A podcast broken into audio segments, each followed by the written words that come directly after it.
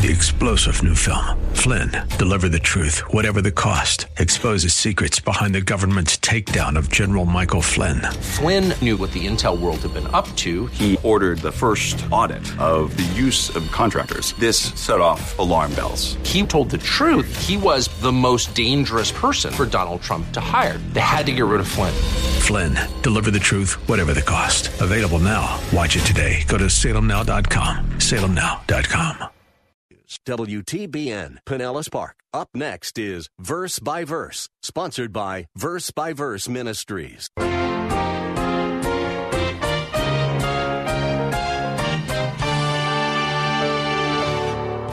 Those who insist on getting their own way are always fighting other people.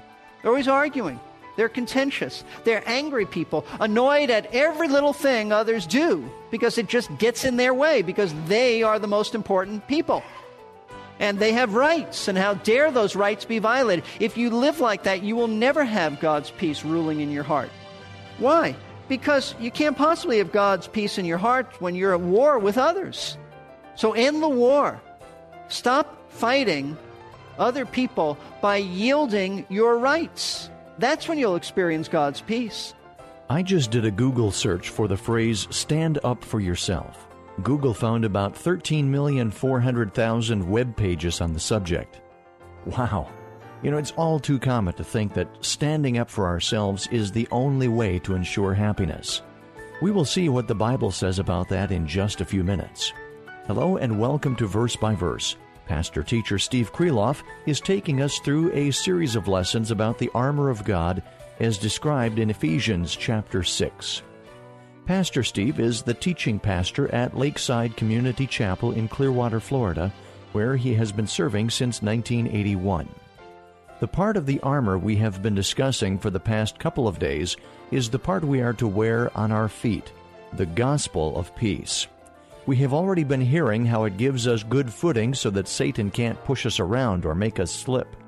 Now let's open our Bibles to see how we can have peace in the midst of all the conflict and catastrophes that we experience in our day-to-day lives. Here is Pastor Steve.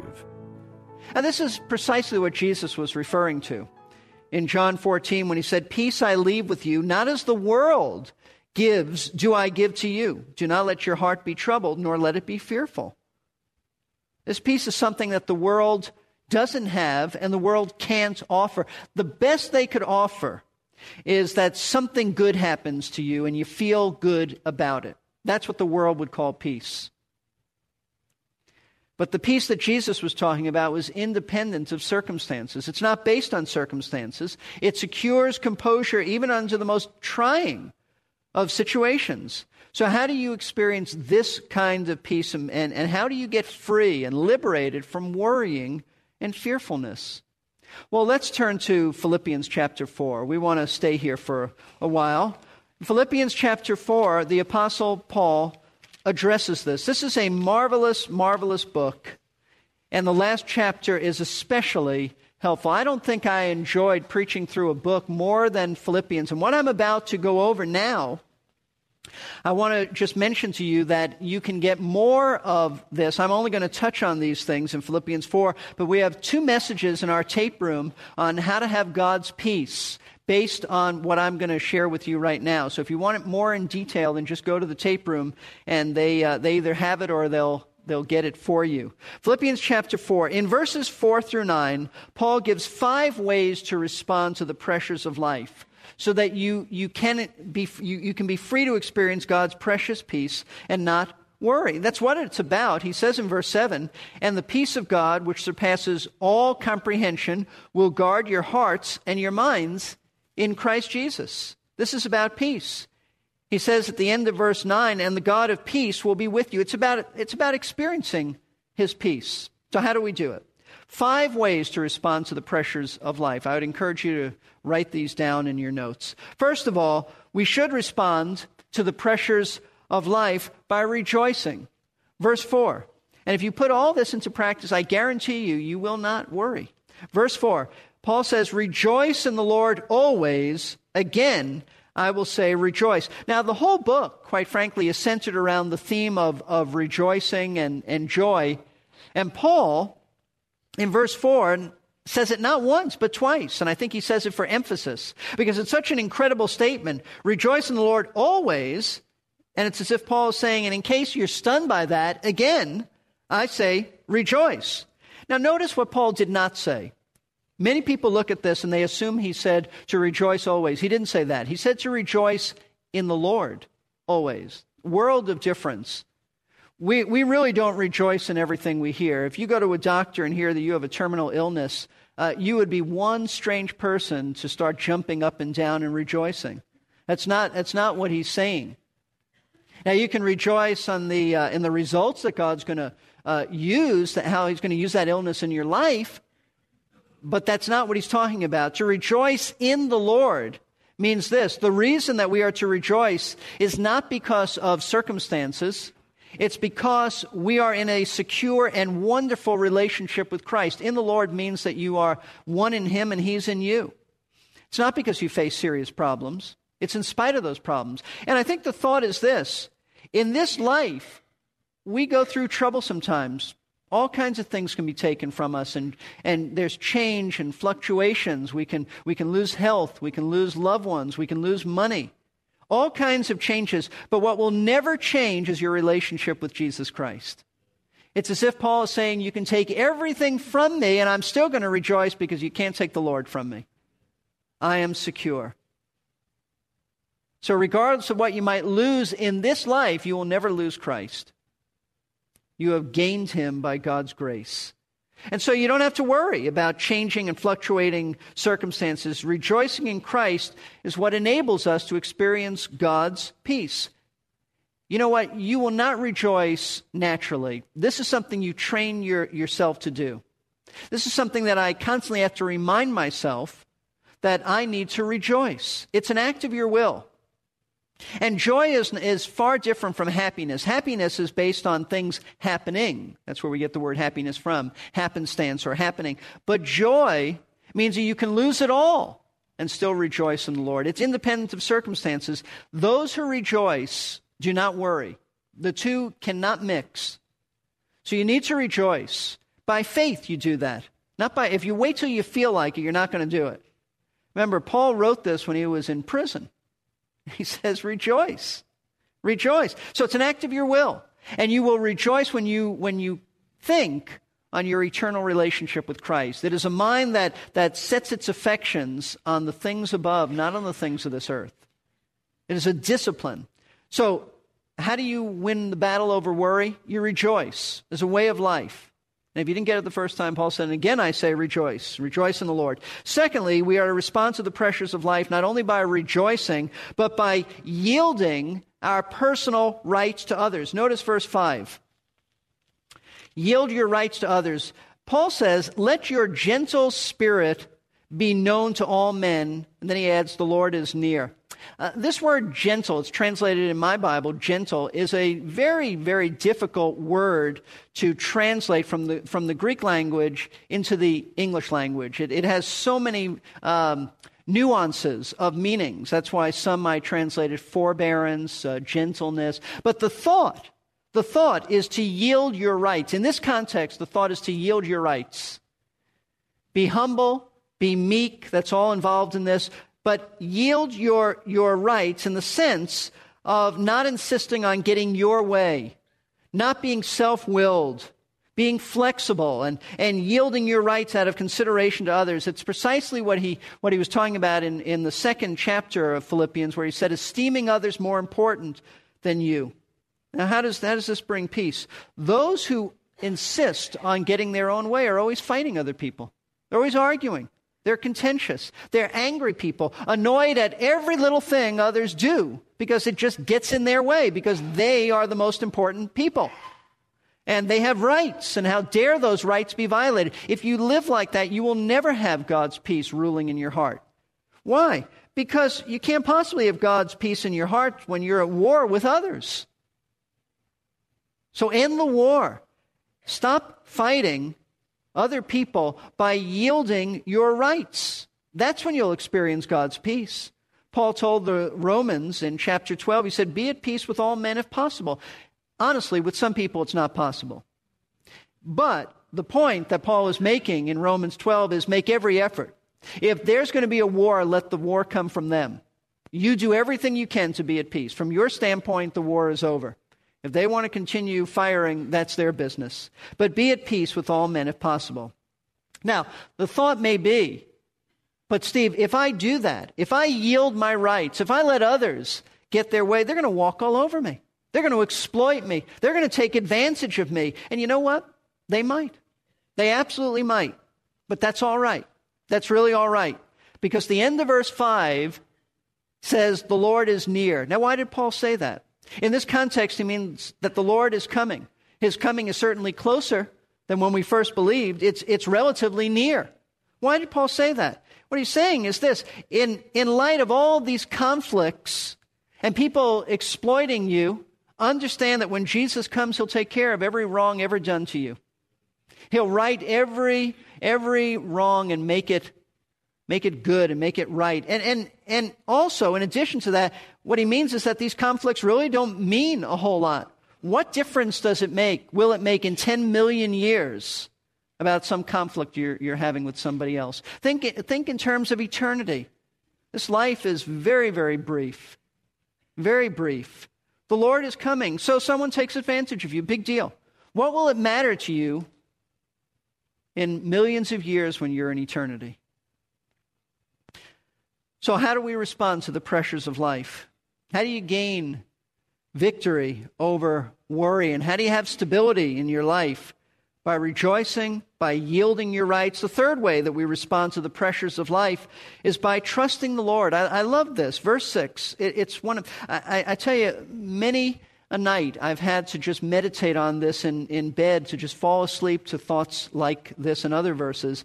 Be anxious for nothing, but in everything by prayer and supplication with thanksgiving, let your request be made known to God. This is a command. It's not a suggestion. And it's dealing with the issue of anxiety, which is another word for worry. Because worry has been the acceptable American sin. We don't even think twice about it. Yes, I worry. That's right. So my parents did it. I do it. Everybody does it. Well, God says don't do it because it's a lack of faith in him. It's a lack of trust. It's a command, essentially, to cast all of our cares, even the tiny ones that nobody else cares about, but he does. Cast all of your cares upon him and trust him with your burdens. I love what Dr. Barnhouse said about this, how he paraphrased this. He just captured it in one sentence. He said, don't worry about anything, but pray about everything. That's exactly what Paul is saying. And may I add to that the way to have peace is not simply to pray. It's to trust. Why do I say that? Because there are many Christians who say, look, I pray about my problems and I'm worrying about it. Praying is not the issue. Trusting is. You don't pray and give the Lord your burdens and then get up from your prayers and walk away and start thinking about it and take it back. Prayer is not a magic wand here. Prayer is the vehicle by which we trust and roll our burdens on the Lord and leave them there. There's a discipline, once again, of your mind. Roll every burden on the Lord, leave it there, and believe that he will work everything out for your good and his glory. I love the verse. I was reading it this week in Matthew chapter 7. I think it's verse 12, maybe 11, where Jesus said, and I'm going to paraphrase this, if you being evil know how to give good gifts to your children, isn't that true? We want the best for our children. And Jesus said, how much more will your heavenly Father give good things to those who ask him? God is good. He's not out to mess up your life. Those trials are designed for good purposes. Now, you may not see that. I don't see that always in my trials. But we walk by faith and not by sight and not even by understanding. If you're going through a trial, then James tells you to ask the Lord for wisdom as to what he's doing in your life. But the point of this, when Paul says in verse 6, be anxious for nothing, he means just that. There's nothing you should worry about. But in everything, by prayer and supplication, bring all of your prayer requests to the Lord, all of your burdens. And why does he add with thanksgiving? May I suggest to you the thought here is thanksgiving is that I'm confident that the Lord is going to handle this. Lord, I'm thanking you now. I'm grateful because I know you have the power to do anything and you love me so much you'll do all of these things. in your own way. Someone put it this way. They said, there's nothing too great for his power to accomplish, nor too small for his love to be concerned about. It's a great truth. So trust him. Those who trust don't worry. Worry is a lack of trust. The fourth way to respond to life's pressures is by, number one, rejoicing. Number two, by yielding. Number three, by trusting. Number four, it's by thinking or meditating on the truth. Verse 8. Finally, brethren, whatever is true, we jump from verse 6 because verse 7 simply says that you'll experience this peace. Finally, brethren, whatever is true, whatever is honorable, whatever is right, whatever is pure, whatever is lovely, whatever is of good repute, if there is any excellence and if anything worthy of praise, dwell on these things. It's very interesting. In verse 6, Paul is telling us what not to dwell on, anxious thoughts, but your mind has to dwell on something. Meditation is not sitting in the corner thinking about nothing. You will think about something. Paul says, here's what you're to think about. And he's more than just casual thought. The words at the end where it says dwell on these things, it means meditate. Give serious thought. Now, most of us worry about things that will never happen.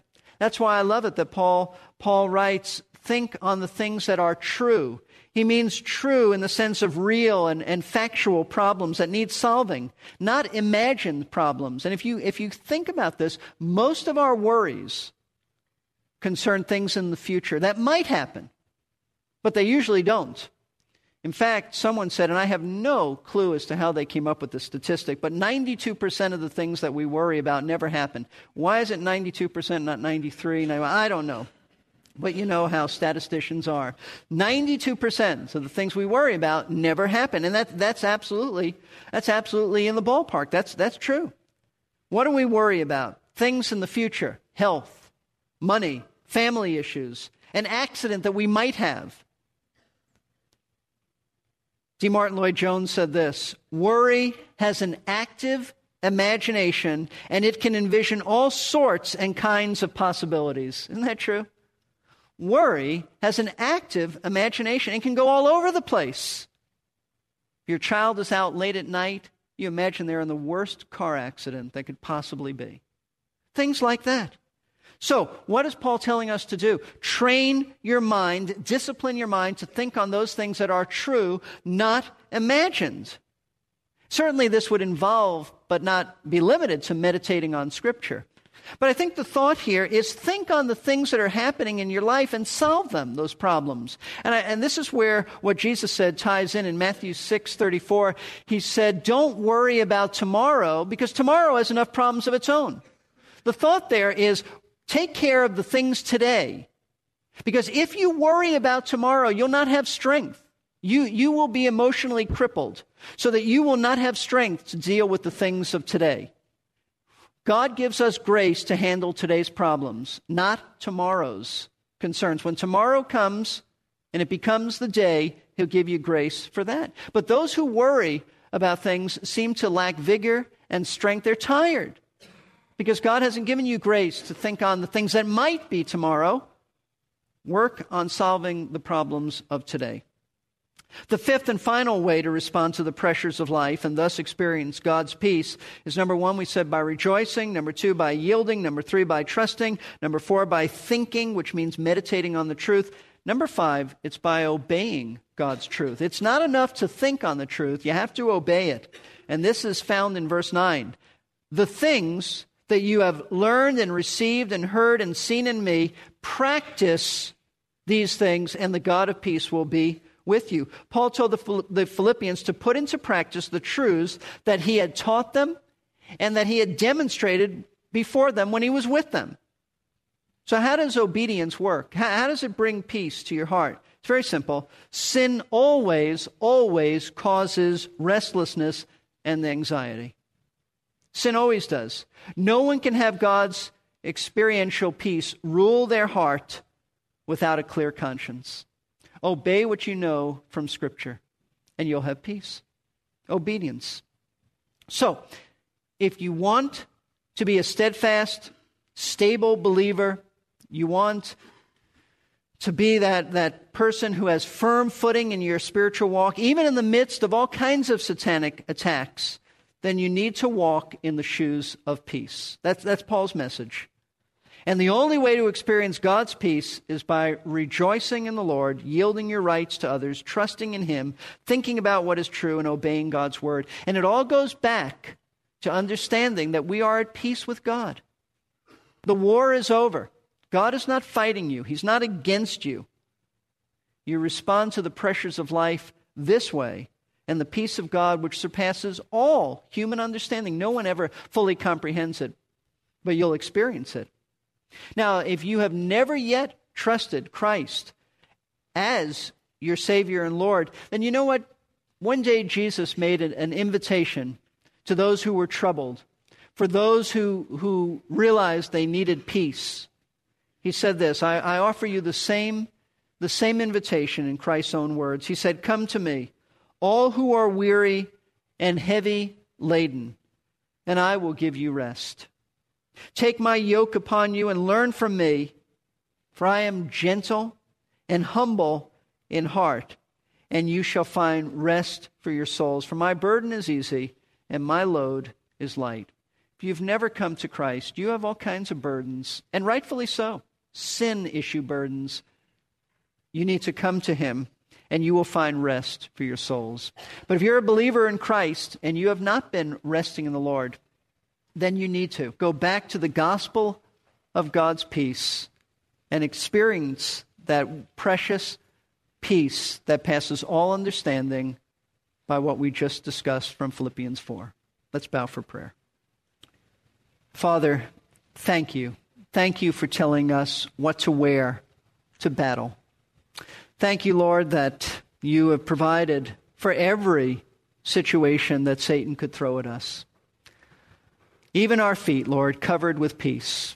Lord, help those especially who worry, who are up and down and vacillate and waver a lot. Help them, Lord, to put these truths into practice. And for all of us, Lord, help us to build our lives on sound doctrine, not on what we feel, not on what we experience, but on the authoritative Word of God. For Jesus said, man shall not live by anything except by what comes out of the words or comes out of the mouth of God. We don't live just by food. We don't live by what we think or how we see things, but we live based on Scripture. May we do that, Lord. So I pray that you'll apply these great truths to each of our lives, that we might walk in a manner that pleases you and that we might be steadfast and sturdy. And when Satan tries to push us around, Lord, we stand firm. And I ask, Father, that you would draw to yourself those who need rest in their souls. Never come to Christ. I pray that you'll draw them unto yourself. And we pray this in Jesus' precious name. Amen. Amen, and thank you, Pastor Steve, for those 5 very practical steps to successfully handling the pressures of life. We need to wear the gospel of peace on our feet and stand firmly in the faith when Satan tries to push us around. And if you've never trusted Christ as Lord and Savior, I urge you to do that right now. Only then can you have peace with God. And once we have peace with God, He makes available to us His peace, which is beyond understanding. It is a delight to have you with us today for Verse by Verse, a daily radio Bible class led by pastor-teacher Steve Kreloff. Pastor Steve has been the teaching pastor for more than 26 years at Lakeside Community Chapel in Clearwater, Florida. We at Verse by Verse Ministries are glad to be able to make his messages available to you over this radio station. We are a faith ministry enabled by the prayers and gifts of interested listeners who are first faithful to their own local churches. If you would like to hear today's lesson again or go back and catch up on previous lessons, please visit our website, versebyverseradio.org. You can listen online or download the file for later. That's versebyverseradio.org. Today's class was the conclusion of a 3-part message. If you would like to hear it all at once, give us a call and order either a cassette or a CD. The number to call is 727-441-1714. Leave your name and a number, and we will return your call during weekday office hours. That number again is 727-441-1714. Possibly the best known of the parts of the armor of God is the shield of faith. Join us for the next Verse by Verse as Pastor Steve continues our study on spiritual warfare.